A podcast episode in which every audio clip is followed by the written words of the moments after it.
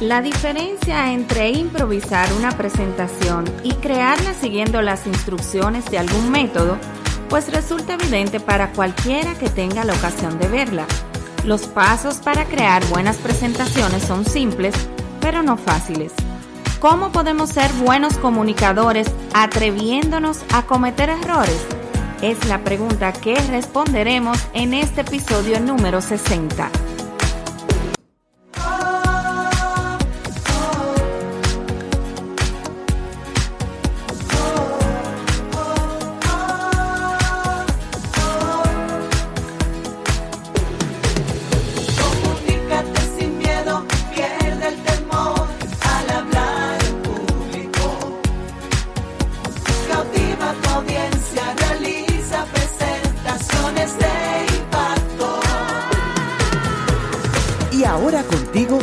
Elizabeth Vargas, especialista en comunicaciones corporativas y marketing, asesora y capacitadora en técnicas de oratoria y redacción de discurso. Operación Comunícate. Gracias por acudir nueva vez a esta entrega de Operación Comunícate, nuestro encuentro de cada miércoles. Hoy tenemos un nuevo episodio, pues ya el número 60, y vamos a responder a una pregunta muy interesante que dice, ¿cómo podemos ser buenos comunicadores atreviéndonos a cometer errores?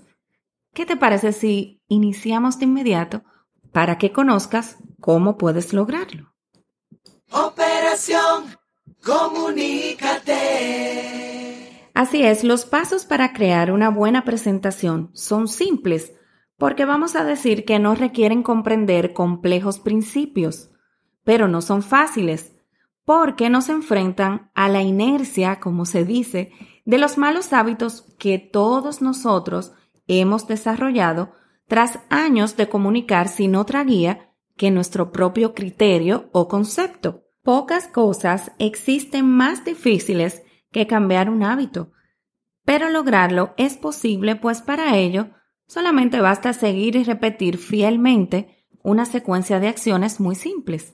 Por ejemplo, un comunicador que haya invertido esfuerzo y tiempo en establecer un objetivo claro y concreto para su presentación, que haya identificado aquello que su audiencia necesita recibir de él, que haya encontrado la forma de expresarlo en mensajes directos y sencillos, que haya organizado su contenido a fin de facilitar la comprensión y que además sea consciente de los principios que optimizan la comunicación entre las personas, pues siempre lo hará mejor. ¿Cómo se notará? Pues se quedará evidenciado el objetivo de la presentación cuando todo tu mensaje quede claro desde el primer momento.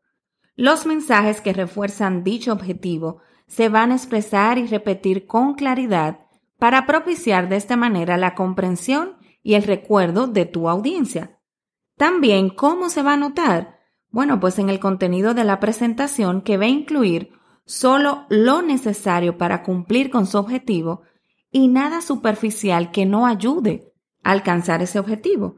Y es que recuerda, tu seguridad y confianza de hablar en público la adquieres solamente preparándote de manera previa y detenidamente en privado. ¿Qué debes tener presente entonces? Debes tener presente siempre que para mejorar es necesario atreverse a correr riesgos y a cometer errores, como la pregunta inicial. Algunos profesionales han experimentado pues una especie de frustración al cometer errores probando por primera vez técnicas quizás nuevas y ver esos errores grabados en video. Se han atrevido a dejar a un lado la vergüenza y el amor propio y se han equivocado en público. Pero esto es totalmente positivo, aunque suene paradójico. Dicho de otra manera, pues estos profesionales se han atrevido a aprender precisamente a través de fallos, errores o tropiezos hablando en público. La gran ventaja es que estos fallos en público te van a permitir aprender valiosas lecciones que difícilmente tú vas a olvidar. ¿Por qué? Porque no vas a querer repetir la misma situación. Y en cuanto a la cámara de video, deseo comentarte que es el mejor coach de todas tus presentaciones. ¿Cómo así? Es que no hay nada más impactante que tú verte en video. Vas a provocar un proceso muy poderoso y vas a acelerar ese aprendizaje y la transformación como comunicador para querer hacerlo de la mejor manera posible. ¿Cuál será la ventaja de vernos en video? O ventajas. Te tengo tres en esta oportunidad. Escucharemos nuestra voz y velocidad con la que conversamos. Nos daremos cuenta del lenguaje no verbal que utilizamos y de cómo movemos nuestras manos para enfatizar el mensaje. Y por último, confirmaremos si seguimos el hilo de nuestra exposición o conversación.